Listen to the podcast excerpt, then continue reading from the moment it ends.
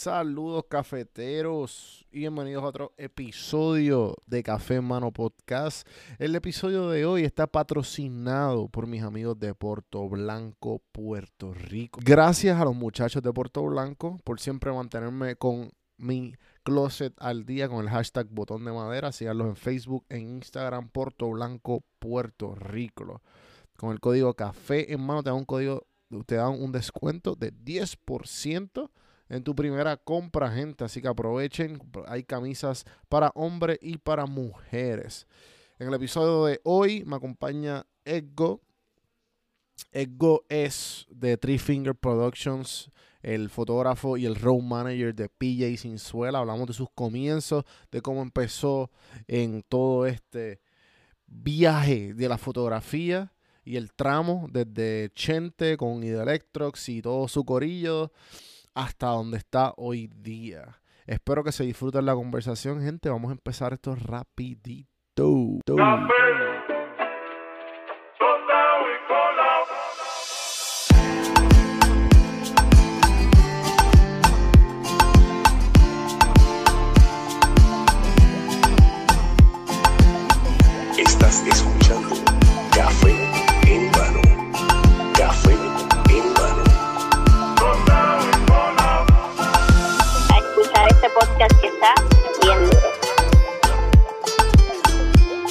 Estás escuchando Café en Mano.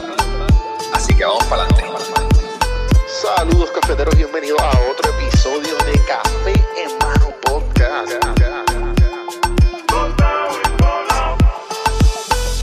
Eh, Edjo 787.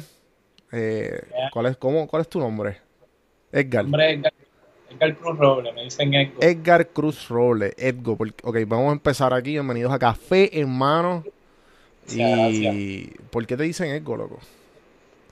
Bueno, en verdad no, no tiene una historia así bien brutal. Ajá. Básicamente, yo soy de Bayamón, una organización que se llama Quinta del Río. Y allí, un momento dado que, que como que todo el corillo con los que, nosotros, con los que yo me pasaba, como que le ponían una O al final a su nombre por alguna, alguna razón. Sea, pues Leo, que ya tenía O, pues Ajá. le pusieron Leazo, y a Fernan le decían Fefo, y a Cristian, a Cristian le decían Crico. Ah, ok, ok. Todos le decían Crico, y como que yo tengo que explicarle a la Yo gente conozco, yo conozco un crico, yo conozco un crico. Sí, Sí, sí, Pero- este, de Sa- de San Antonio. no, no, no, él es de espíritu, él es de espíritu. Ah, sí, de espíritu, de espíritu. Claro, 2010.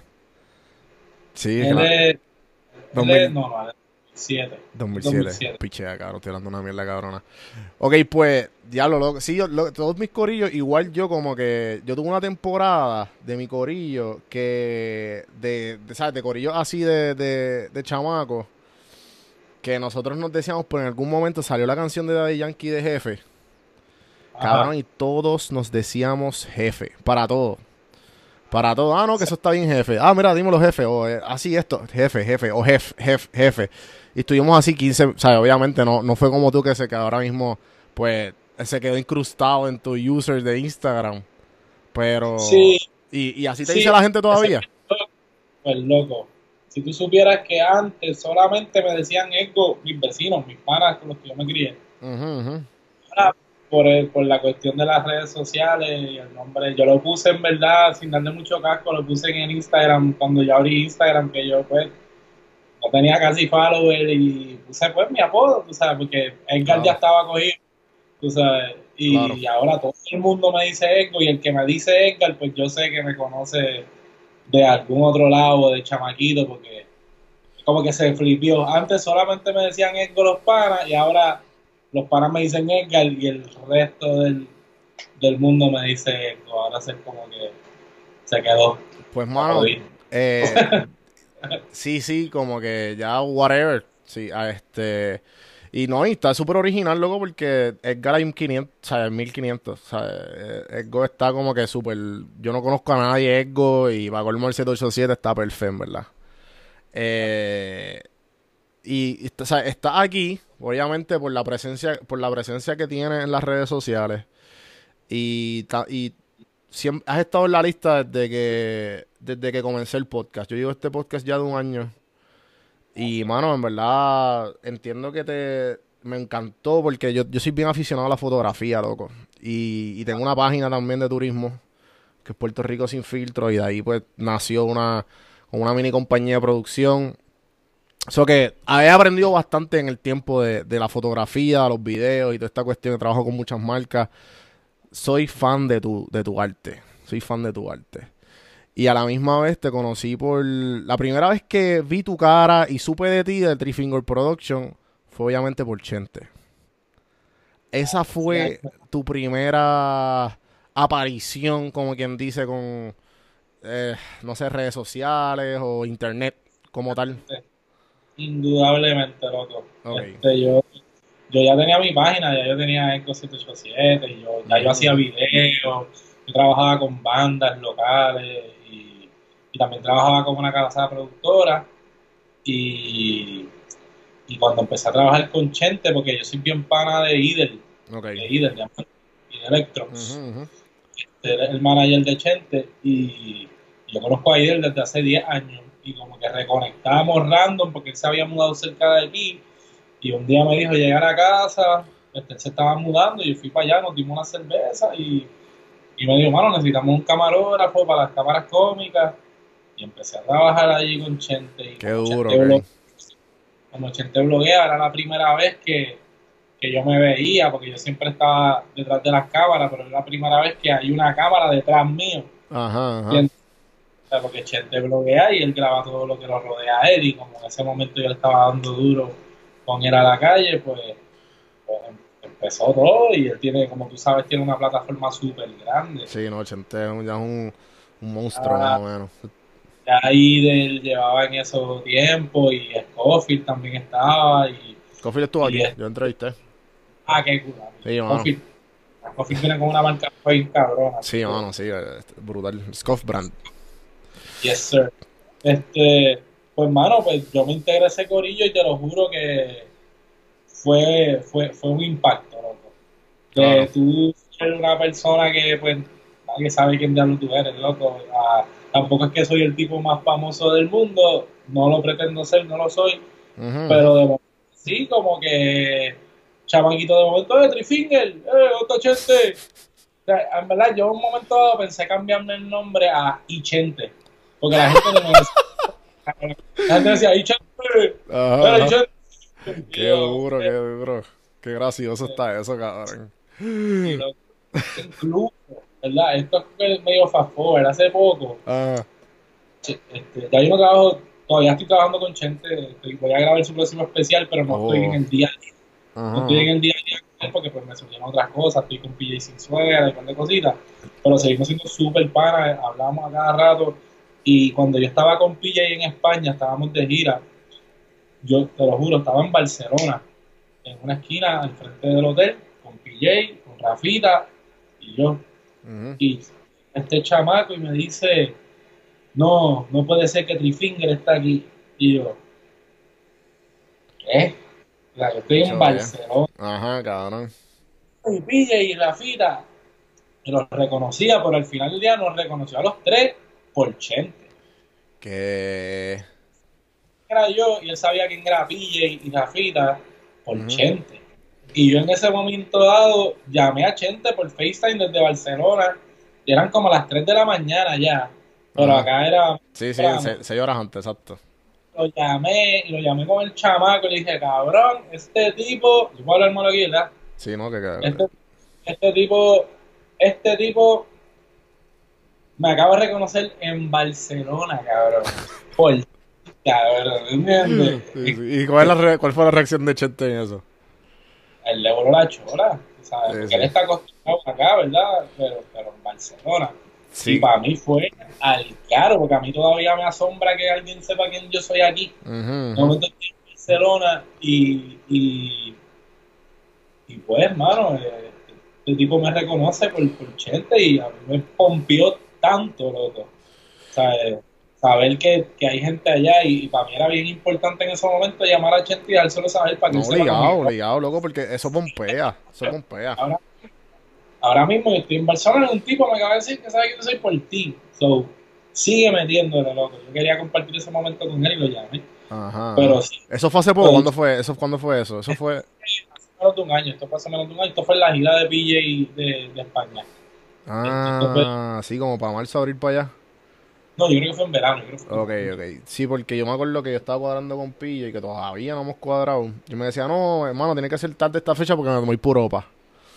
Sí, Eh, eso que me imagino que fue en ese, en ese, en ese tour. sí, esa es la única vez que hemos ido para Europa. Vamos a regresar ahora en verano otra vez, pero, pero sí, para mí eso fue, pero, pero regresando a lo del blog de Chente, Ajá. así de, de, de grande fue el cambio como que y fue para mí un test como que fue la primera vez que yo me di cuenta first hand lo poderosas que son las redes sociales este porque en verdad yo soy un tipo detrás de las cámaras loco yo siempre he sido un tipo detrás de las cámaras ¿entiendes? y saber que por un blog por un blog de este tipo tanta gente sabía como que para mí, porque eso es relativo, porque es que todo el mundo me saluda, pero ajá, sustancialmente para mí, de ser aquí que nadie sabe quién tú eras, que dos o tres tipos al día te digan, eh, eh, eh, bichete", Sí, sí, sí. como que, wow, loco, o sea, las redes sociales están bien sólidas. Yo me acuerdo de, de ver. Yo, yo vi a Chente más o menos desde, desde Mazacote, desde, desde que empezó el, el podcast. Yo escuchaba mucho podcast, pero en inglés. Siempre escucho mucho podcast en inglés. Y después me fui dando cuenta, me fue gustando Chente y me juqué.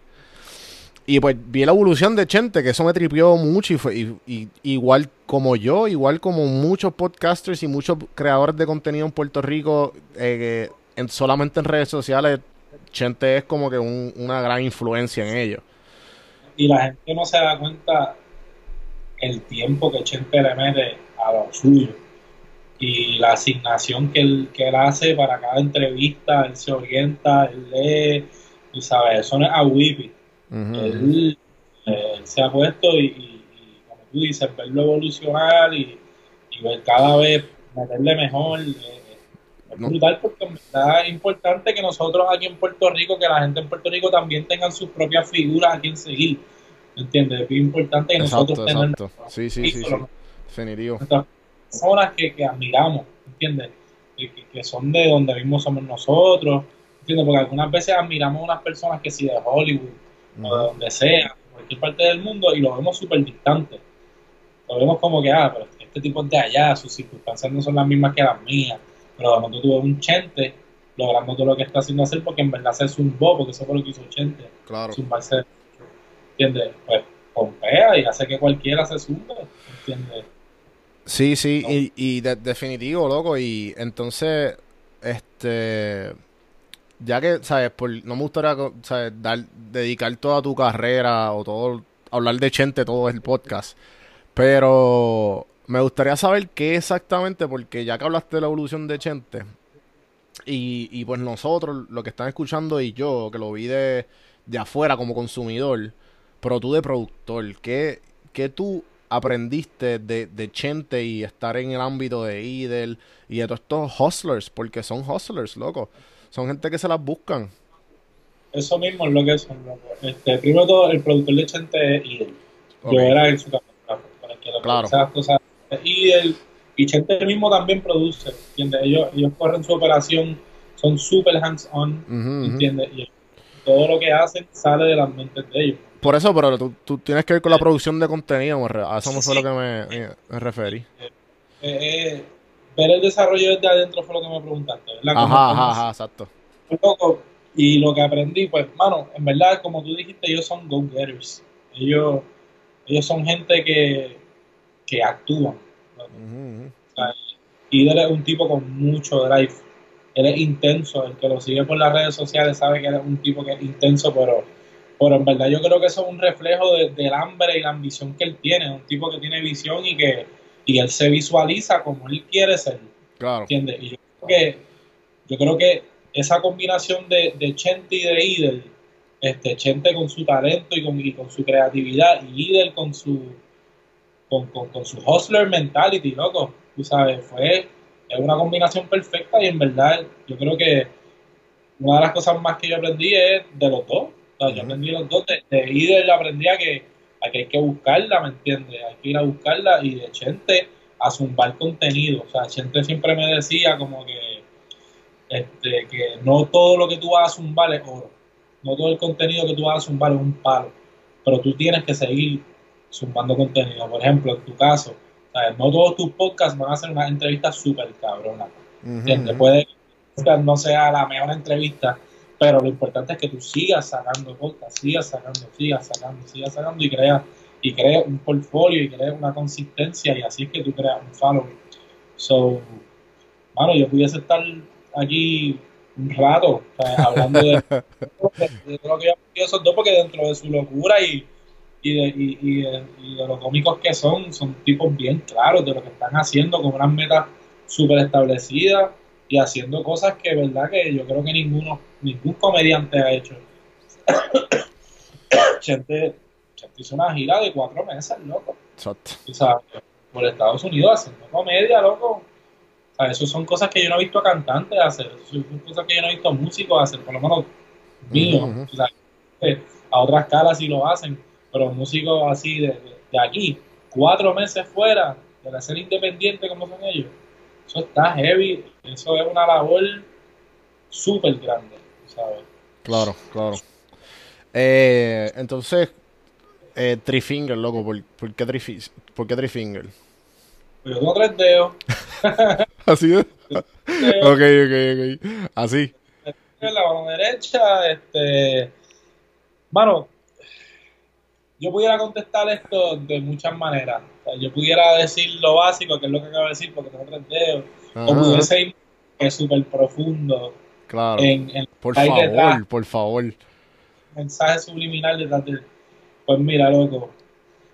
Three Finger, este, yo también, el que yo tengo de tres dedos toda la vida. Siempre ha sido una parte de mí. El que me conoce sabe que yo tengo tres dedos. Este, maybe ese término Three Finger en un momento dado me hubiese molestado. Cuando era chamaquito. Pero ahora yo lo he convertido en el nombre de, mi compañía, en el nombre de lo que yo represento. So, algo que en un momento dado fue o pudo haber ocasionado una una un bad trip, pues lo convertí en, el símbolo más grande de mi éxito, que es el nombre que yo, que yo llevo a, a todo lo que hago, ¿entiendes? Y también es una manera de, de meterle branding a mi mano, loco, ¿entiendes? Básicamente es un brand. Un trenteo, esa es la que hay, eso es una marca, Durísimo. ¿sabes? Eso. O así yo lo pensé, como que en cuestión de mercado yo dije, pues hermano, esto es catchy, la gente le va a tripear. Cuando yo empecé con eso, todo el mundo decía como que diablo, eso está como que wow, Three Finger, se reían y pensaban que era un chiste, pero cuando empezaban a ver el trabajo, como que, este Yo escuché una. Yo, yo no sé si fue este un blog. No sé dónde fue que lo escuché. No sé si fue un podcast que tú estabas. No me acuerdo, cabrón. Yo creo que fue un podcast eh, de, de Chente que tú estabas. Y Chente dijo como un como su perspectiva de que por qué tú por qué tú te, por qué te, ¿sabes? por qué decidiste de todo lo que podías hacer coger una cámara. Que como que cabrón, tienes tres dedos, no puedes coger una. Sí, Ajá. sí, no podías soccer, algo que no tuviese Ajá, exacto, exacto, exacto, exacto. Y Este, sí, este, loco, es que yo no lo pensé. Cuando tú naces con una condición, no, no, hay veces que ni la registras, loco, ujú. ¿entiendes? Yo Sí, no el, siento el que te yo- dice eso es la sociedad, la- el exterior. No, sí, hay, hay veces que te acuerdas, como de, qué sé yo, cuando en la escuela estaban jugando a la sombrita y hacían el murciélago y a mí no me salía, pues ahí yo me acordaba porque no me salía, es porque tengo tres dedos. Ajá. So, no me sale, ¿me entiendes? Pero por lo normal, en la, en la vida normal, como que yo lo he podido hacer todo, sabes, Claro. So que, y también, si tú naces con una condición, tú, tú no puedes extrañar lo que tú nunca has tenido, ¿entiendes? Si yo llego a tener cinco dedos y pierdo dos dedos, pues es diferente. Ujú. Sí, con tres dedos, so que a la hora de ellos coger un- una, una profesión, una carrera, me gustaron las cámaras y nunca pensé como que, ah, pero ¿cómo voy a hacer esto si tengo tres dedos? Como que yo sabía que le iba a encontrar la vuelta. Y hay cámaras más grandes que hay veces que tengo que como que, ok, déjame ver cómo la agarro. Claro. ¿Entiendes? Hay riscos que obviamente se me cansa la mano a veces, hay veces que me duele, pero pero no nunca, por lo menos en, en- en el departamento de la cámara, nunca me ha impedido nada, loco. Nunca. Este, Em, me, me interesa saber cómo fue la transición de, de, de la, de la cámara cómica y el corillo Chente a, a PJ, a lo que está ahora hoy día. Pues mira, no hubo una transición, como que, ok, la transición es, es totalmente diferente. Una, una cosa es bien directo, bien raw, que es lo de Chente, que eso es cámara, vamos por ahí a entrevistar gente, lo picamos y para afuera. Exacto. Que yo hago para PJ ya yo lo ya yo lo venía haciendo con otros músicos. Yo había empezado a hacer documentación musical con una banda de reggae que se llama Piélago. Este, eh, con ellos fue que yo empecé y Piélago en un momento dado colaboró con PJ. Cuando Piélago colabora con PJ, PJ me conoció Mm, este, y le gustó mi trabajo. Como que yo, yo lo que yo hacía con Piélago y, y, y me llamó un día como que, mira, mano, yo quiero que hagan lo mismo conmigo, que empecé a documentar los shows. Este, y sí, mano, y le dije que sí, y aquí estamos dos años después, un par de giras después, haciendo lo mismo, metiéndole. Pero, pero lo que yo hago con PJ es en verdad es lo que me encanta. No es no, es que no me gustaba lo que hacía con Chente, es que simplemente era, era otra cosa. Otra cosa. Sí, me imagino que Eh, tienes como que hacer más, tienes que hacer más mierdas, como que tienes que usar más de ti en cuanto a, ok, solamente Sí. quédate y ya. Ya. y yo, yo, yo soy bien pro- a mí lo más que me gusta es trabajar con música. Yo amo la música. Claro, ok. Amo la música. Yo soy un músico frustrado. En mis sueños yo fuese músico. ¿Me Ujú. entiendes? So, cuando yo empecé con la cámara y empecé a documentar eh, proyectos musicales, yo lo veía como que esa era mi manera de aportar a la música y a la escena musical de Puerto Rico. Era como que, mira, yo no toco un instrumento, pero tengo una cámara. So, te puedo tirar fotos y documentar tu show, ¿me entiendes? Y ese es mi instrumento, mi instrumento es la cámara, ¿entiendes? Este, so, así fue que yo lo vi. Pero en verdad, en verdad, la cámara para mí era la manera de entrar a esta industria que a mí me encantaba, que era el show business, este, el mundo del espectáculo, el mundo de la música, que es lo que, es lo que más me gusta, loco, los conciertos en vivo, los escenarios, es que es una adrenalina increíble, eh, como que estar en un show en vivo y es de las cosas que más me gusta hacer, loco, es, es hasta adictivo para mí, o sea, me da adrenalina, me encanta, ¿entiendes? Tienes como, tienes algunos retos que, que, que enfrentas al momento de hacer, de hacerle lo, lo que hace. En cuanto por lo menos al, tener los shows, eh, cosas que has aprendido. Bueno, sí, este, siempre hay retos porque todas las tarimas son diferentes. Hay tarimas que tienen buena iluminación, hay tarimas que no tienen tanta buena iluminación. Y tienes que invitar o, o pedirle más a tu cámara, empujando más el ISO, o, o qué sé yo, tú sabes. Hay veces que el show es más corto. ¿entiendes? Hay veces que, qué sé yo, PJ tiene un set de 20 minutos. Y tú tienes que sacar de esos 20 minutos fotos y un video de un minuto. Diablo. Soy yo a mí corriendo, de que grabando dentro de la tarima, corriendo para el frente, para tirar un tiro al frente, cambiando la cámara a foto, para tirar la foto, para tener la foto también. ¿Sabes? So que los retos son, por lo menos en cuanto a PJ, en Puerto Rico es mucho más cómodo porque en Puerto Rico por lo general nosotros tenemos un show más largo. Claro. En la gira, por lo general tenemos un show un poco más corto y pues tengo que hacer más en menos, tengo que hacer lo mismo en menos tiempo, no más, pero lo mismo en menos tiempo. So, ajá, esos son los retos, como que adaptarte a cada tarima y a cada show, al tiempo que dure o, o el espacio físico de la tarima. Hay algunas que son que es bien fácil tú bajarte de la tarima y meterte al público, hay, hay otras veces que tienes que dar una vuelta bien grande. ¿sabes? So, verdad los retos vienen de cada, cada tarima, de cada tarima es un mundo diferente. Ujú. Sí, que te tienes que implementar a ella a, donde, a donde quiera que esté. Si es una tarima es donde. Tú entrevistaste a Alejandro, Alejandro Pedrosa, Ajá. World Junkies. Claro. Este, estábamos antes de, de empezar la entrevista, Ajá, estábamos hablando, saluda a él, este, pues en la, en la gira, él, él, él es el camarógrafo de, de René, de. Residente. Este, muchas veces que hemos viajado con el equipo de Pilla ha sido para abrir la gira de René. Este, so, él me ayudaba mucho y él me daba muchos pointers, porque había veces que los venues ya él los había hecho, o, me- o ya él había venido al soundcheck y me decía, mira, puedes pasar por aquí, o me decía, mira, allá arriba hay un balconcito que te puedes trepar. So, sí, había como un tipo de, de, de, coopera- de- de cooperativismo ahí, ajá. ayudar, compañerismo. Este, habían veces que él cogía clips y me ayudaba porque él sabía que, que, que yo tenía que hacer lo mismo que él hace, Pero con otra que- pero con 30 minutos y él tiene dos horas de show. Ajá. Tiene dos horas, no estoy minimizándolo para nada, ¿me Sí, entiendes? sí, sí, sí. O- todo lo contrario, él reconocía que yo tenía que hacer algo en mucho menos tiempo. So, había veces que sacaba la cámara y me ayudaba. Y yo a la misma vez grababa mi show, yo le prestaba mi cámara, como que para que él tuviese dos cámaras usar, le prestaba mis estabilizadores. So, so, eso era bien chévere.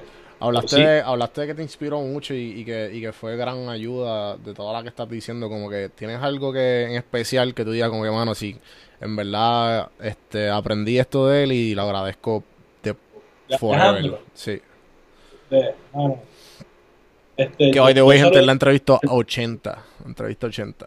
entrevista Alejandro ochenta, Pedrosa, World la Junkies. de fotografía y la producción en Puerto Rico. Buenísimo. Este, yo creo que yo se lo he dicho a él ya. Este, no sé si se acuerda. Muy bien una borrachera se lo dije.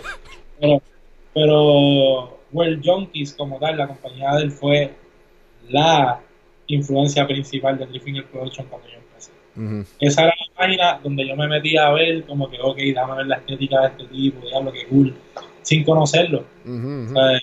Y, y pues... Qué duro mano, que cuando ya tú lo conociste, tú como que, ¿sabes? Usted, usted y tenga. No, no, seguro, loco. Sí, Respect, loco, él lleva tiempo haciéndolo. ¿sabes? Y él- tiene lo que yo algún día quiero aspirar a tener, que es una compañía propia, independiente de producción, respetada por las agencias de publicidad, por los artistas, él ha trabajado con, con cuanto artista hay, ¿me Sí, caballero como profesional, este, eh, trata bien a todo el mundo. Yo no he conocido a nadie que me diga nada malo de Alejandro Pedrosa. ¿no? Sí. Eh, es un caballero en, en- en un mundo en un mundo que es bien competitivo, es un tipo que nunca a mí me ha hecho sentir como competencia. Nunca. O sea, yo nunca he sentido que él, que yo, que, que yo siento que, que- que yo soy su competencia. Él, todo lo contrario, él todo lo que me pueda ayudar me ayuda. Este, su pareja, Carol Wolf, que es la productora de él, este, igual nos ayudó en el último video de, de PJ Sinzuela. Este, son dos personas que, que son ejemplos a seguir en la industria aquí. Y si todo el mundo en el cine y en producción fuese como ellos, la industria va a estar súper saludable. Eh, hablaste, ¿sabes? Me, me gusta saber que, porque, has tenido, de alguna manera, has ayudado a artistas a exponer lo mejor de ellos. O sea, que tienes que tener, eh, si, te, si yo te pregunto, ¿qué trucos tú, tú tienes o qué, qué has hecho para, para establecer una relación exitosa con, con toda la gente que has trabajado? Mano, primero respetar al artista, respetar al artista y, y reconocer que es la cara de él, se presenta. Él es el que da cara. Por más que uno tiene ideas creativas y que uno tiene visión, tú siempre tienes que consultar con tu artista, porque él es la marca, Claro. él es el que tiene cara. So, primero es respetar y escuchar al artista. ¿Entiendes? Y, y mano, este, yo creo que está todo en la ética de trabajo. Cuestión de confianza este, y de relación con el artista.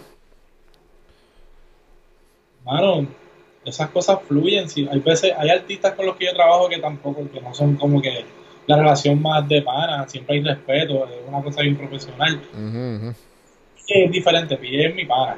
O sea, PJ nos convertimos en pana porque ahí como que la, la relación y kicked off, como que a mí, a mí me gusta el hip hop, a él le gusta el hip hop. ¿entiendes? Partíamos, Sí, que va más allá de profesional. exacto, sí, como que es como cuando tú conoces a un tipo y se convierte en tu pana, ¿no? O sea, los artistas son igual que las personas normales, Sí, sí, sí. o sea, igualitos. Una vez La gente lo- los ve como que bien arriba, pero en verdad. ellos, loco, hacen chistes, se ríen de chistes, ¿me entiendes? Como que puede que le caigas bien, como puede que le caiga mal. Loco, puede que a ti te caiga mal el artista. ujú, ujú. ¿entiendes? Puede que a ti te caiga mal el artista, ¿me entiendes? So, es como cualquier otra relación humana, como yo brego como, con, como brego con los artistas, loco, como brego con todo el mundo. En verdad, eso es. ¿Sabes qué? Esa es la contestación. Esa es la contestación. ¿Cómo yo he bregado con los artistas para que sea exitoso? Pues loco, bre- bregando con ellos como si fuesen personas comunes y corrientes, porque eso es lo que son, ¿me entiendes? Y yo creo que ellos aprecian eso, que tú los trates normal. Sí, sí, este, y yo creo que yo, yo desde, desde- desde- chamaco, yo me di cuenta que eh, algo, algo hizo clic en mí y también mucha, mucha de la gente que yo, yo jangueaba era mayor. Y algo hizo en clic en mí que me hicieron, me hicieron entender que toda la gente, ¿sabes? son seres humanos, ¿sabes? Son, son igual que eh, de hablar. Yo me, yo me acuerdo tener una conversación con uno de los amigos míos, este, con, con Félix de Porto, Félix Shoutout. Eh, estaba hablando de básquet. Y pues él no es muy aficionado que digamos. Y para ese tiempo, loco, yo era fan. Fan, fan todavía, que todavía veía al NBA a, ¿sabes? fuertemente. Ya nada que ver. Ni lo sigo. Por, por otras razones. Pero el punto fue que me acuerdo hablar como si fueran dioses. O sea, como si fueran inhumanos. Esta gente que, que, uno los ve desde chiquito y los aspira a ser ellos. Yo por lo menos el baloncesto me encan- siempre me encantó y todavía me gusta el deporte, pero no sigo la, el, sea, el, el show como tal NBA. Y, y me acuerdo que él me dijo, loco, imagínate tú, como que me acuerdo que Kobe había tenido una mierda con la esposa o pasó algo, y yo, pues loco, es que mira, imagínate a tantos chavos que tú tienes, Kobe salió, Kobe salió de la, del directo de la, de la high para pa, pa, pa NBA, ¿me entiendes? Como que fue todo, todo el dinero y vas a tarde o temprano vas a ser un mujeriego, las mujeres te van a querer, tienes dinero, tienes success. cosa es que, que el dinero y la fama y todas estas cosas no te privan, de- no, no, no te hacen cambiar tu condición humana, loco, tú Ujú. sabes. Todos somos humanos y todos padecemos y todos cometemos errores, no importa cuán famoso o cuán no famoso tú seas, loco, ¿entiendes? Sí, Es sí. lo mismo, no cambia nada. O sea, no cambia- Lo único que cambia la fama es cuánta gente sabe tu nombre. Y, Exacto, y, y, pues, exacto. la manera en que pues, cuando caminas, no, no, de esto, ¿verdad? Esto, gente famosa Ujú. este, que salen y pues, no pueden hacer cosas como podían hacerlo antes, pero, pero eso les provoca unas emociones iguales a las de nosotros, eso les provoca tristeza a ellos, un bad trip, ya lo malo, no puedo salir por ahí tranquilo con mi familia, maybe a ti no te pasa eso, sobre eso no te lo provoca, pero hay otras cosas que te provocan la misma emoción. ¿entiendes? Hay otras cosas que te hacen a ti triste, so, o sea, la gente, yo creo que la gente, los artistas lo que les gusta, como te dije ahorita, es que los traten Normal. como gente, como, como normal, ¿entiendes? Sí, sí, no, es definitivo. Y, y, y el, la realidad del caso es que si tú humanizas a, a, la gente que está acostumbrada a hacer un poco más. Yo he tenido, o sea, me he sentado aquí con mucha gente que, pues, ajá, que lo, lo, lo ven como más, algo más. Y si tú le hablas súper normal, o terminan siendo algo, alguien súper cool y, y la conversación fluye súper normal. Que igual que tú, puedo ver dónde, de dónde vienes y, y sinceramente, o sea, y me, y me relaciono. Eh, ¿Hace cuánto tú dirías que empezaste con esto? ¿Como s- cuatro o cinco años? En el ambiente de producción, mi primera producción que yo trabajé como intern fue en el 2010, pero Three Finger Production arrancó de verdad, como que Ajá. ya existía, arrancó full el primero de enero del 2016. Ahí fue que, que yo me dediqué full a hacer freelance. A- Antes de eso, pues yo trabajaba en una casa productora. Ok, que ya tú más o menos sabías como que habías cogido algo de... Tenías experiencia, como quien dice. yo, yo ahí hacía de todo, yo editaba, grababa y aprendí mucho. Y, este, y pues, como que llega un punto, estuve como dos años, casi tres años en esa casa productora y ya era hora de, ¿verdad? Es el flujo natural de las cosas, loco. Tú, tú estás en un lugar suficientemente tiempo hasta que como que empiezas a querer hacer Ah. lo tuyo. Ah, bueno. Pues, pues, no- llegó el punto en que no podía hacer las dos cosas a la vez. Para yo poder lograr hacer las cosas que yo quería hacer, tenía que soltar este, la compañía con la que estaba y, y, y ahí me fui freelance y me metí full en Three Finger Production y Qué duro, cabrón. Qué Ah. duro, en verdad. Eh, me alegro mucho. Y, entonces, eh, antes de hacerte la pregunta que quería hacer ahora, ¿tú eres de dónde tú eres? ¿De Ponce? Yo soy, no. Yo Pues soy dijiste. Idel, yo sé que Idel es de Ponce, pues me Idel. imaginé. Lo digo así porque, como No. soy, nada contra los ponceños, porque yo estoy rodeado de ponceños. Ajá. Papitas ponceño, PJ Sinzuelas ponceño, Líderes ponceño. Ok. Y por eso fue que te pregunté. Sí, sí, sí, es como ponceño ¿Qué es la que-. No, o, sea, o sea, ¿cómo tú explicas? Ok, ok, ya, ya que tú estás aquí, que tú estás rodeado de ponceños. Yo en verdad no conozco, yo, ¿qué ponceños yo conozco? No, yo no conozco ningún, sí, yo conozco como dos o tres ponceños, pero no me vienen a la mente. ¿Cómo tú le explicas a la gente que no es de Puerto Rico la diferencia de los que son de Ponce y los que son de la ciudad en cuanto a personalidad? Ya, los chicos, tú me vas a meter en problemas. No, porque es que yo he tratado, porque pues, hermano, pero es que, pues, tiene un, por, por ponerlo nice, por ponerlo nice, y está mi perspectiva y tú añades si tú quieres.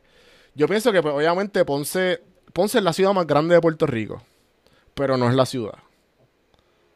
Sí, Ponce, sí, Ponce es la ciudad más, el pueblo más grande de Puerto Rico. Entonces, no- la ciudad como tal está en, en el área metropolitana, está en San Juan, que está más al norte. Y, y pues, Ponce, Ponce es la metro del sur. Exacto, exacto. Entonces, pues los de Ponce tienen un, un guía, hay un, hay un dicho en Puerto Rico que dicen Ponce es Ponce y lo demás es parking. O sea, estacionamiento. Ponce lo que pasa es que Ponce tiene muchos recursos. Tuvo una, en su momento fue una ciudad, una gran ciudad. Tenía, tenía muelle, tiene muelle, tiene puerto. Este, muchas personas ilustres, el, el gran maestro Pedro Alvicius Campos es de Ponce, este, Héctor Lavoe es de Ponce, eh, muchas personas ilustres fueron de Ponce. ¿entiendes? Y, y en la historia pues se ve como una ciudad de grandes pensadores y de una clase artística rica. Este, y pues eso, eso se ha quedado en la identidad de los ponceños, ¿me entiendes? Son, son, unos, son unas personas no sabía nada de eso. ¿Sabes? Son unas personas bien orgullosas de donde de, de- de- de su pueblo, ya tú Ajá. sabes, Ponce, lo demás es parking. Este, en Puerto Rico todos somos puertorriqueños. Sí. Y eso es los que a mí me encanta de Puerto Los Rico, mano. pero los ponceños. Los ponceños son ponceños. ¿Entiendes? Y ellos mismos te lo van a decir. No diciendo nada fuera de lugar, ellos mismos van a decir como que, ajá. Si tuviese la fila, yo, soy de los de Churumba. Ah, por ok, decir. ok. O sea, él, pues, pero los ponceños, pues, son, son bien orgullosos de donde son, ¿verdad? Y, y puede que el resto de la isla como que los bulea un poquito por eso, pero, pero en verdad yo aplaudo al final del día, yo, yo, yo jodo a PJ y a Rafita y a Idel con Ponce, pero a mí me tripea, loco, yo aplaudo a los ponceños que estén bien orgullosos de su pueblo, para mí está Sí, en verdad algo cool. como que eso tú no lo, tú no lo, ah, literalmente ningún otro pueblo tiene eso. O sea, Exacto. Y ahí se las tengo que dar, loco, ¿me entiendes? Sí. A mí me gusta Bayamón un montón, yo represento Bayamón donde quiera que estoy, pero, pero los ponceños lo llevan a otro nivel, ¿sabes? Idel se sabe el himno de Ponce. en serio, cabrón. Idel se sabe el himno de Ponce, papá. Qué duro. Sí, sí. Pero un, un día lo entrevista y dile que te cante el himno de Ponce. Los llevo detrás del, lle- llevo detrás del tiempo. Este. Sí, sí, sí. Este. Chente estuvo aquí también. Pero. Pero. Eh, nada. A lo que te iba a llegar, te pregunté lo de, la, lo de los años. Porque. Ese, ese paso que diste de que, ok, voy a picharle a la casa productora y voy a meterla de esto. Tuviste que adaptar cojonal de hábitos. Un cojonal de hábitos, creencias, comportamientos que tú no hacías. Como que tienes, Sí. tienes en mente como que pap, al- unos ahí rápidos que te vengan a la mente. Mira, lo que a mí me tomó mucho tiempo, no fue las millas. Ujú, Tuve que aprender a. Pero cuando tú eres freelance, tú eres dueño de tu tiempo y eso es una navaja de doble filo. O sea, tú no tienes una hora en específico a la que tienes que estar en una oficina y nada. Son toda esta estructura y esta disciplina te la tienes que poner tú mismo. ¿Entiendes? Yo, Este, al principio se me hizo difícil porque yo pues, me no ponía la alarma y me levantaba un poquito tarde y no aprovechaba el día este, al máximo, pero eventualmente pues me di cuenta que tenía que levantarme más temprano, aprovechar el tiempo, este, porque pues no es como otros trabajos que te lo dan todo picadito, mira, entras a las 9, tienes que hacer esto, tienes que hacer esto, tienes que hacer esto. Aquí tu agente tiene que ser tú solo, tú mismo, y requiere pues, cierta madurez de, de tú ponerte ese policía mental de, de trabajar porque no hay jefe. es- si tú no te sientas a hacerlo, nadie te va a decir que lo hagas. Claro. O sea, tienes que hacerlo Sí, la, la- la autodisciplina. tu disciplina, exacto. El manejo del tiempo es importante y que, y que, ¿verdad? Bregar con la procrastinación, que es como que el, el enemigo número uno de los freelancers. Claro, claro. Eh, hay un show bien bueno ahora que, que está bien pegado, que estoy cuadrando con él con el con Botances, mano, el de freelance. ¡Ah! ¡Juan Bota! ¡Juan Bota! Ese es show, mano, que yo mucho yo me he reído con, con, con la serie que él tiene. Si él escucha esto, un saludo a Juan Bota. Juan Bota, como dato curioso, Juan Bota es el único hombre, además de mi padre y mi hermano, que yo saludo con, con- con un beso. En verdad. No, o sea, él saluda a todo el mundo con un beso, ¿me entiendes? Es el único hombre que yo saludo con un beso. Qué mi gracioso. No lo conozco, no lo conozco, lo va a conocer. Es- yo se lo digo a cara, pero que eres el único que saludo Sí, ese, ese está fantástico. Lo- Bueno, entonces, este, eh, ¿qué ahora mismo qué, qué es lo más pompeo que tú estás? Como que con qué, con qué proyecto o, qué- o qué, un- con qué cosas estás más pompeado. Bueno, este. Ahora mismo, del momento, ahora mismo, un video de PJ que va a salir pronto, que se llama, la canción se llama La Peluda, que va a salir pronto. Ujú. Este, yo dirigí el video, fue mi, el, el video más ambicioso que he hecho hasta ahora. Tampoco es que es un super presupuesto, pero, pero eh, eh, se hizo con un presupuesto sólido, es con lo más que he trabajado, con, con un equipo completo, este, con un sinnúmero de extras de, de muchachas y muchachos también. Y pues eso es lo que me tiene pompeado ahora mismo, pero así en cuestión de, de mi carrera y de lo que yo hago, Mano, te lo juro que lo más pompeado que me tiene es el corillo del efecto secundario y PJ sin suela, loco. Eh, este, nosotros somos un equipo de trabajo bien unido y, y todo lo que todo lo que representa a PJ de alguna manera u otra este, tiene nuestra, nuestro granito ahí. Y él es como que es nuestro gallo, loco. Esto es como, como cuando tú tienes un boxeador y, y, ¿verdad? Todo el mundo ve el boxeador, pero, pero ese boxeador tiene un entrenador, tiene un, tiene un, Claro. o sea, hay maquinaria y, hay- y hay un equipo de personas que, que, que ponemos nuestro trabajo para, para que, para que este boxeador o este gallo salga y, y se coma el mundo, ¿me entiendes? Y, ujú. es nuestro gallo. Es, es el gallo de Josué de Prat, de, Rafita, mío y de todo el equipo de trabajo de él. Y, y en verdad te lo digo de corazón que, que él es lo más pompeado que me tiene, loco. ¿Entiendes? Ahora mismo, por lo menos en este punto de mi carrera, a donde quiera que llegue a PJ, estoy yo con Rafita y con Josué y, somos una familia rodante. En el último año hemos, hemos, hemos salido del país este, varias veces y, y se ha formado una hermandad y un compromiso entre nosotros bien, bien bonito y bien chévere y, y este, estamos decididos los cuatro y todo el equipo de trabajo que los rodea fuera de esos cuatro este, a meterle todo, a meterle todo, a meterle ganas a esto para porque en verdad tenemos metas y tenemos sueños que queremos cumplir loco, ¿me Ujú, entiendes? ujú. Sí, la ambición. la- es- eso, es lo, eso es lo loco que, que cuando hay un corillo bajo una misma, o sea, bajo una misma meta o los caminos se entrelazan, porque cada cual me imagino que tiene, tiene su, su versión di- personal del sueño, pero está entrelazado y es una meta en, en común. Está, está cabrón, está cabrón. No, no me quiero imaginar. La cosa es que con Pilla yo tengo más, más labores, además de ser camarógrafo y, y, y- y director de sus proyectos, de algunos de sus proyectos, porque también trabaja con otros directores, trabaja con César Berrío, Ujú. este, trabaja con Aaron Rochet de PT4 Production también.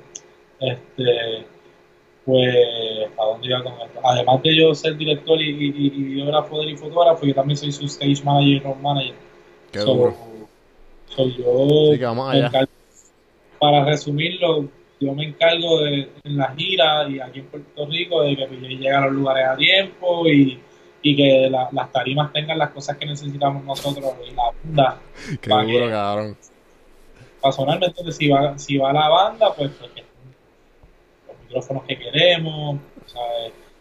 Si, es, si es con, con el DJ, pues que tengan la mesita del DJ con dos micrófonos. En la gira no es mucho, básicamente dos micrófonos y una mesa para el DJ.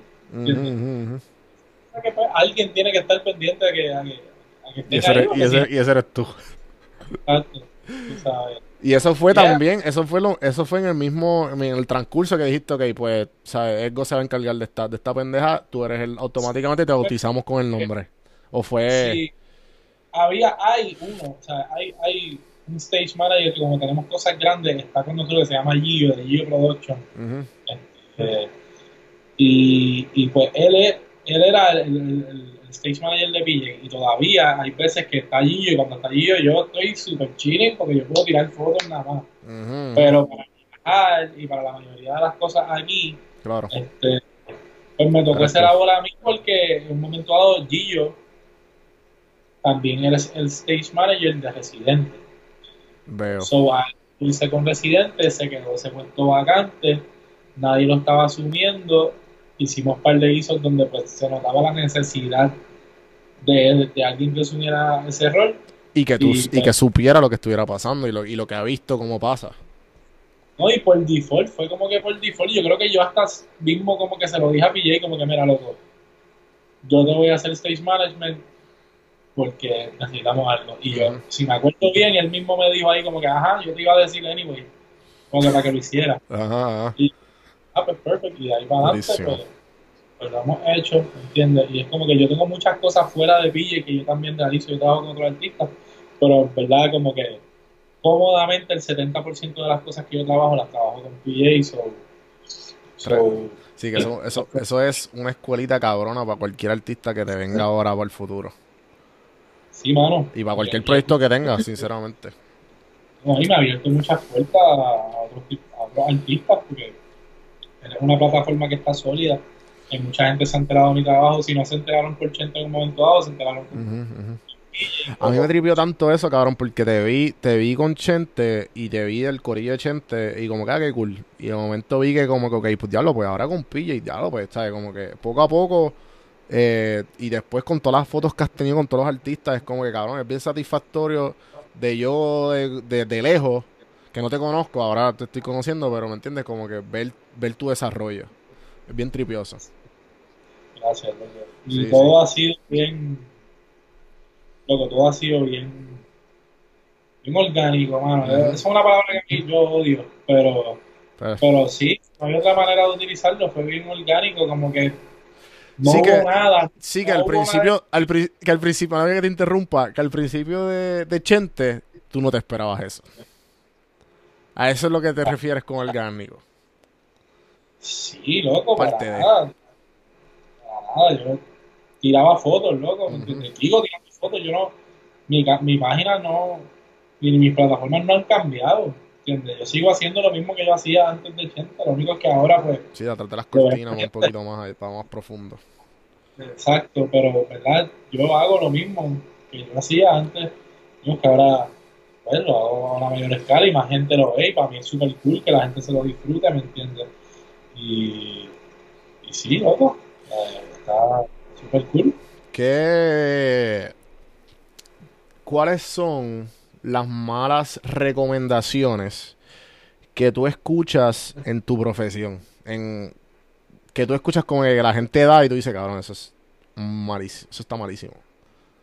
Diablo, a recomendaciones. Pensar. Este, bueno, es que no puedo, no sé, como que así que me venga a la mente ahora mismo una mala recomendación. En foto, la fotografía o en video, o como que... Una mala recomendación. Y o que te, o que te jalta, porque hablaste la misma palabra orgánico, no sé. Que te que- escucharlo como cabrón, no, eso no es así, esto va más allá de lo que te dicen. Una mala recomendación puede ser, déjame ver. Cuando los chamaquitos están empezando, yo digo chamaquitos, pero no son chamaquitos. cuando los fotógrafos nuevos están empezando, no Amateurs, usar el- ajá. aquí, ni amateur, o sea, open commerce, no quiero usar la, no quiero- me disculpo por haber dicho chamaquito, eso suena como despectivo. Fotógrafos que están subiendo, fotógrafos que están open coming, este, hay muchas veces que, que les dicen, ah, no trabajes de gratis porque vas a joder el mercado, pero en verdad lo que están haciendo es cosas bien bobas, bien pequeñas, como que si grabándole a los panitas, a la bandita y eso. ¿sabes? En verdad, ¿sabes qué? No te voy a dar un consejo malo, porque simplemente te puedo decir un par de consejos buenos ujú. resaltan más en mi mente. Maybe los malos yo los loco. Lo más que yo pudiera aconsejarle a la gente, como que consejos buenos, yo, yo siempre digo que tomen mini decisiones, mini decisiones buenas. O como que yo no tomé ninguna, ningún paso grande. Como que fueron como que mini escalones, mini pasitos, mini decisiones, que si un lentecito aquí, una camarita aquí, trabajar este guisito, hacer esta foto, y poco a poco fue como que convirtiéndose en una montaña grande. So vas a concentrarse en metas cortas, metas ¿sabes? pequeñas, fáciles de realizar, que, un momento dado van a ser grandes. Otra cosa es, este, mano, si tú quieres pulirte como fotógrafo, tienes que tirar fotos. No, tienes, no puedes estar tirando fotos solamente cuando te cae un guiso. Tú tienes que tirar fotos todos los días. Si tú quieres ser fotógrafo y, y vivir esto algún día, tú tienes que pulirte. Si el pana tuyo, si el pana tuyo tiene una banda, tú eres el fotógrafo de esa banda. Si el pana tuyo tiene una marca de ropa, hazle las fotos de la marca de ropa al pana tuyo, ¿me entiendes? Busca maneras de, de tú pulir tu talento. Cuando yo empecé, yo empecé con la banda que te dije, Piélago. Ujú. Yo saqué mi primera cámara de la caja y le llegué a casa de David Sánchez, el baterista de Piélago, que es el baterista también de Pilla y Sinzuela, este, y le llegué a su casa con la cámara cero millas oliendo a nuevo. Qué La cámara olía. Y yo fui para allá a grabarlo y a tirarle fotos a él y estuve años tirándole fotos, o sea, todo lo que vino, por eso te digo que no son, no, uno ve el aspecto grande, los artistas ahora con los que estoy trabajando y todo eso, pero todo empezó con una banda que, que- pequeña, que se llama Piélago, ¿entiendes? Ahí fue que yo pu- pulí mi talento, ahí fue que yo cometí mis errores, ahí fue que yo aprendí cómo, qué hacer y qué no hacer, cómo moverme en las tarimas, y cuando llegó la oportunidad de trabajar con PJ Sinzuela, o de trabajar con Wisin y Yandel, o de trabajar con Bomba Yavari, ya yo había pasado por esas cosas, ya yo me había pulido. En un es, es como cuando tú eres baloncelista o trabajas en un, o, o eres baloncelista o eres, deportista. Voy a hablar de baloncesto porque es lo que yo jugaba. Yo jugaba en la escuela, ¿verdad? Pero yo, y yo, cuando yo jugaba en la escuela, yo tenía mi rol. Pero cuando yo iba para la guerrilla, la guerrilla es donde se jugaba baloncesto en la calle, para los que no saben los términos de, boricuas, sí, sí, sí. Baloncesto, en la guerrilla, la guerrilla tú tenías que practicar para cuando llegaras al juego, pues, pues ya haber cometido los errores en la guerrilla donde nadie le importa, donde, donde no hay récord, donde, ¿me entiendes? No estoy diciendo que lo Donde no hay falta, sangre. Ah. Tiene que haber sangre. No estoy diciendo que lo que estaba haciendo con Pielago no importaba, porque no así, era bien importante lo que Claro. estaba haciendo con ellos. Y yo lo tomaba bien en serio. Pero sí era mi guerrilla. Ahí fue que yo me pulí, ¿me ¿entiendes? Ahí fue que yo cometí mis errores, me pulí, y cuando ya llegué a una plataforma un poco más grande, que, que veía más gente mi trabajo, pues ya yo había pasado por esa guerrilla. So, lo importante es que la- las personas que están empezando ahora tienen que buscar su guerrillita, tienen que buscar dónde pulirse, ¿entiendes? No, o sea, ¿qué, qué, qué les gusta? ¿Te gusta fashion photography? Pues tirarle fotos a tus amigas, que sí, ¿sabes? pero prueba algo, Sí, algo. ¿ah? La gente que se compra la cámara y las dejan guardadas, ¿me entiendes? Y, y ni eso, porque también yo tengo mucha gente que me escribe por, por PR Sin Filtro eh, y en general porque pues eh, hago mucha colaboración con fotógrafos. Me escriben como que ah, como voy a comprar una cámara, y entonces no es por nada, pero yo voy a su Instagram y no, nada que ver.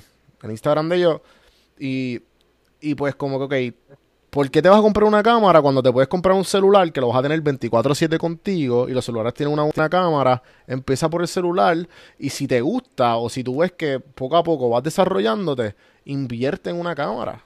Porque confía que si tú te compras eh, de, experiencia propia, obviamente tú, tú, tú eres fotógrafo y, y videógrafo de profesión, yo estoy hablando de experiencia pro- eh, propia y lo que he visto. Yo no tengo una cámara, todo mi contenido lo hago ma- mayormente con mi celular. Ahora es que pues poco a poco eh, estoy haciendo puras colaboraciones.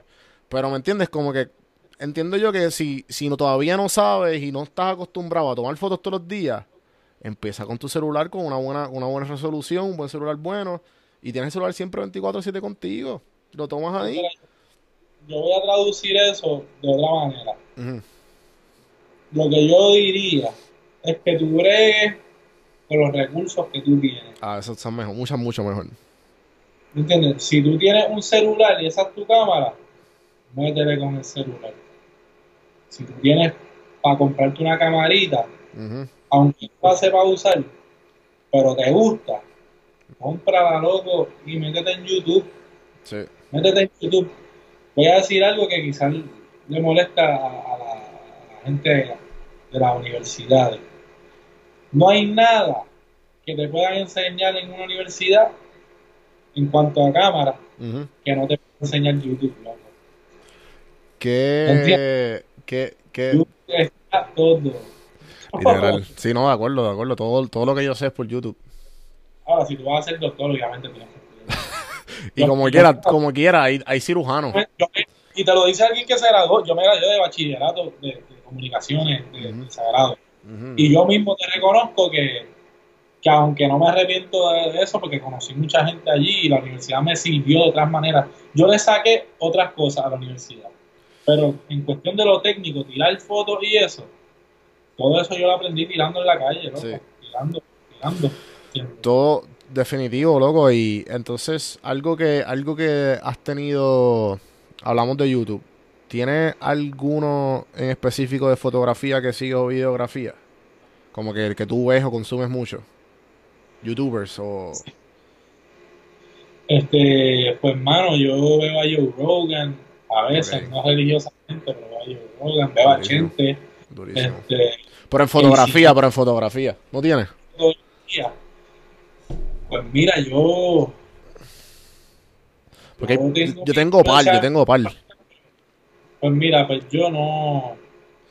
Yo, la mayoría de las influencias que yo tengo en fotografía son gente de aquí mismo, loco. Ok, Son- son Instagram. colegas. Y Yo, colegas. la- yo, en verdad, veo mucha inspiración en, en directores de fotografía como Chago Bennett, colegas, mi colega César Berrío. Alejandro, este, Ed Mariota, Robert Peña, este, Willy Berrío, este, Jovan Cordero, Rolando Pérez. O sea, hay tanto talento fotográfico aquí mismo en Puerto Rico.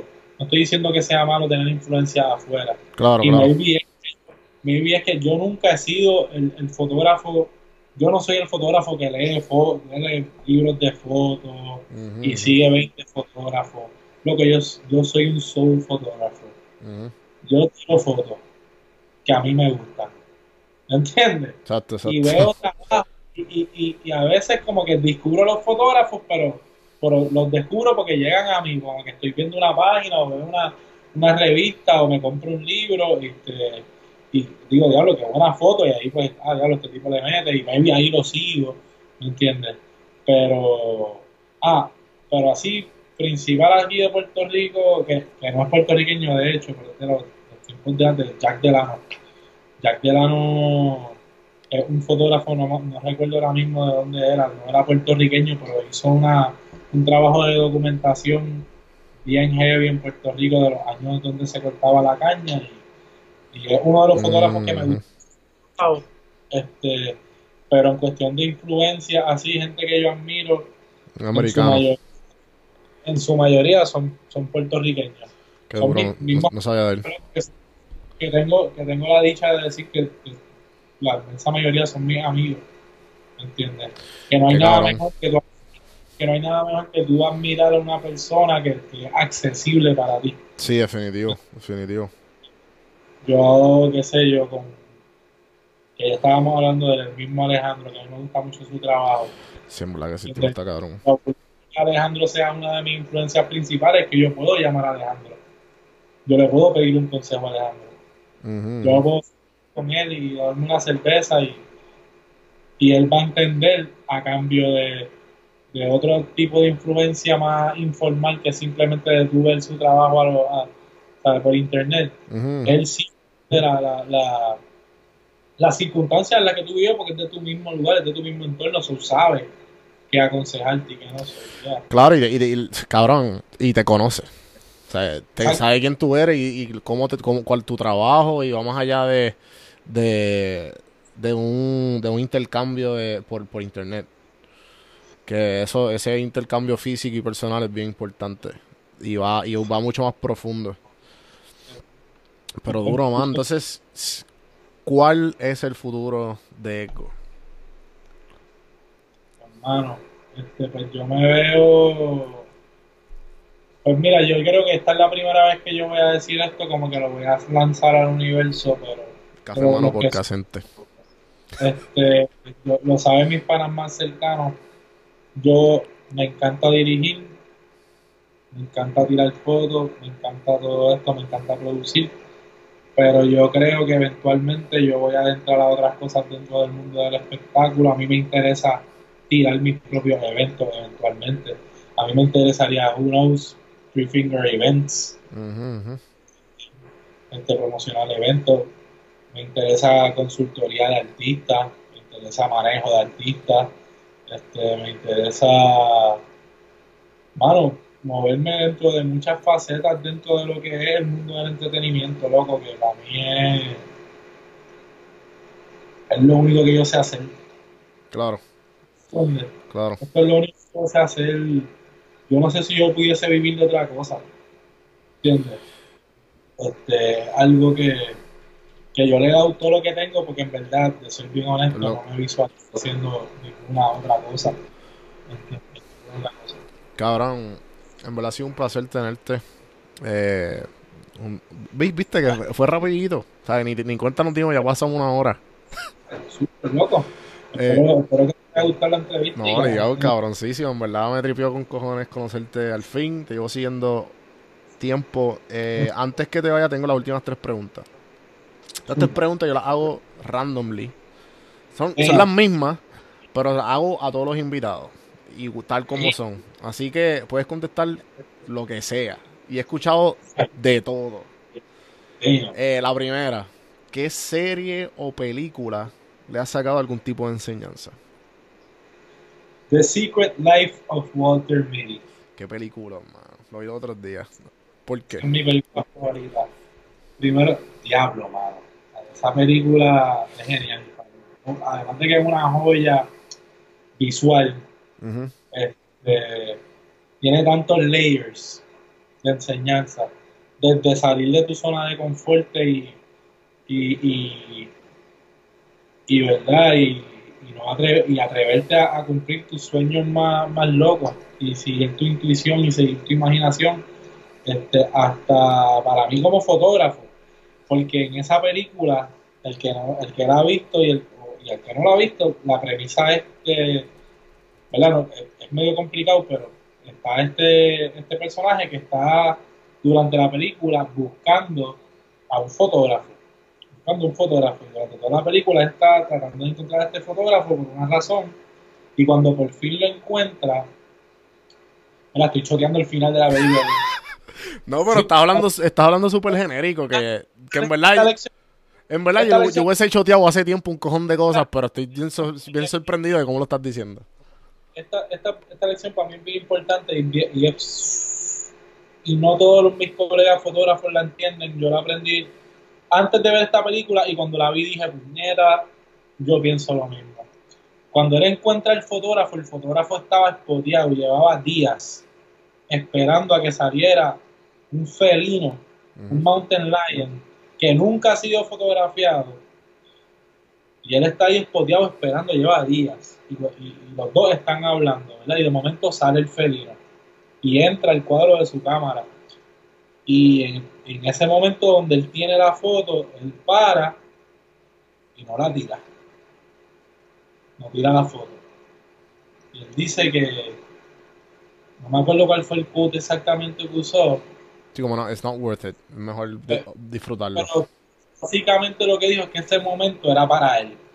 Que los momentos más grandes que él veía, que a, que a veces, ah, yo creo que era que a veces, si un momento él sentía que era súper puro y, y que era especial y que realmente le gustaba, él se quedaba en el momento y no dejaba que la cámara se metiera en el medio.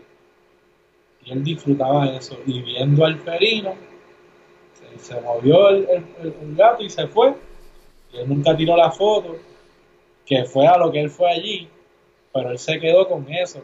Y yo creo en eso. Yo creo que el que es fotógrafo y todo, está cabrón tirarle foto a las cosas, loco. A mí me encanta tirarle foto, pero está cabrón también no tirarle foto a algunas cosas, loco, y, y disfrutarlas tú. Y hay muchas cosas, hay muchos momentos chéveres que yo no le he tirado foto, pero que pero puedo decir que me acuerdo de cada detalle de ese momento.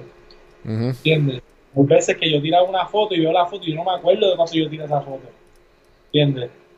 Pero hay momentos que no tomé la foto, qué sé yo, un, un solo, un atardecer bien brutal, y lo recuerdo exactamente como estaba, porque, porque en ese momento decidí quedarme en ese momento.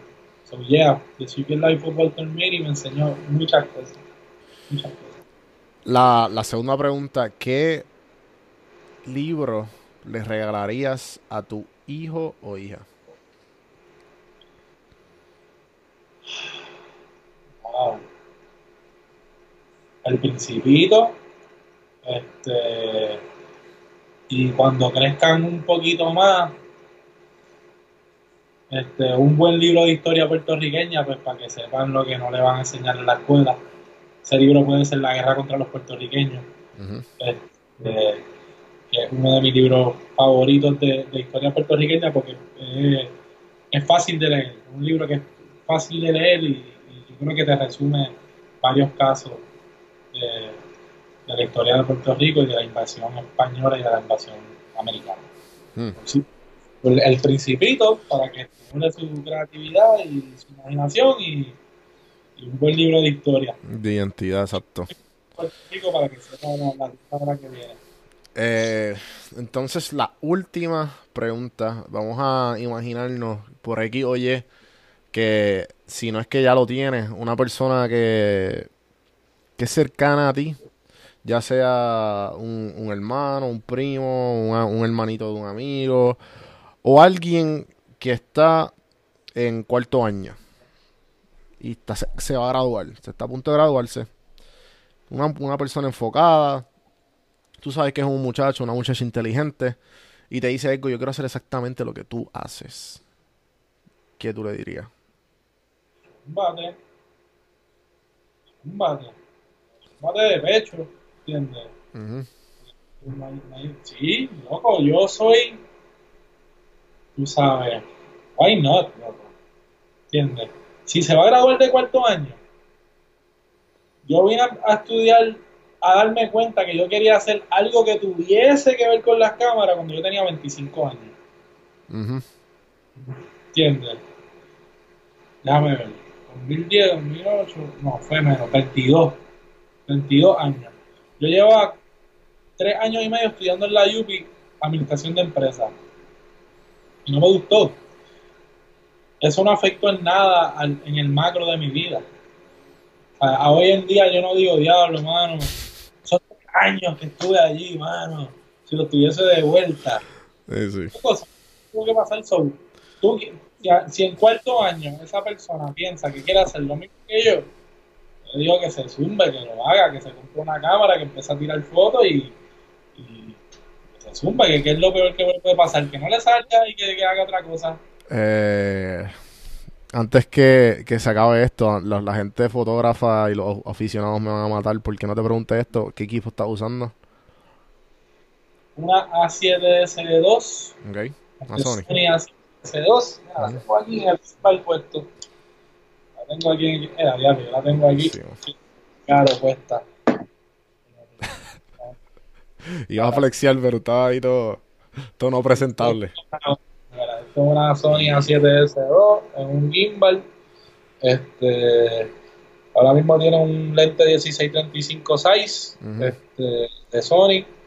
Eh, sí, pues, tiró Sony con lente- algunos lentes Sony, algunos lentes Canon. Uso un Megabones para los lentes, para los lentes Canon, un Megabones Exacto, A. exacto. Este, y bueno, eso es lo que tiro. O sea, es un instrumento. Durísimo. Mano, pues, altamente recomendada. eh, oficialmente, ahora sí, gracias.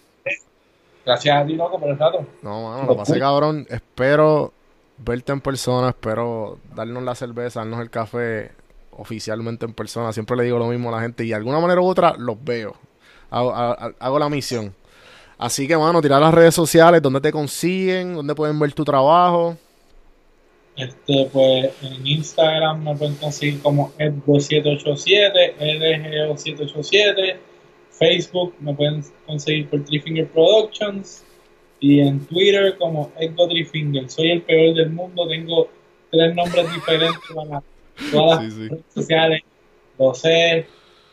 No soy influencer, I'm sorry. Sí, sí, ¿Entiendes? sí. No, no sé nada en contra de los influencers. Nada en contra de los Claro, claro. Es que como que medio loquillado en eso. Como que, Sí, una- yo- que whatever. me- en mi mente, como que ya es muy tarde para cambiar el nombre de la de Instagram. Ajá.